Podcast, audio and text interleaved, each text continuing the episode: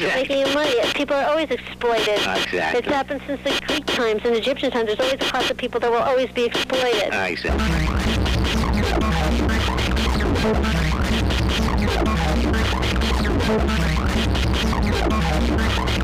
I'm a, I'm, a, I'm a feminist now.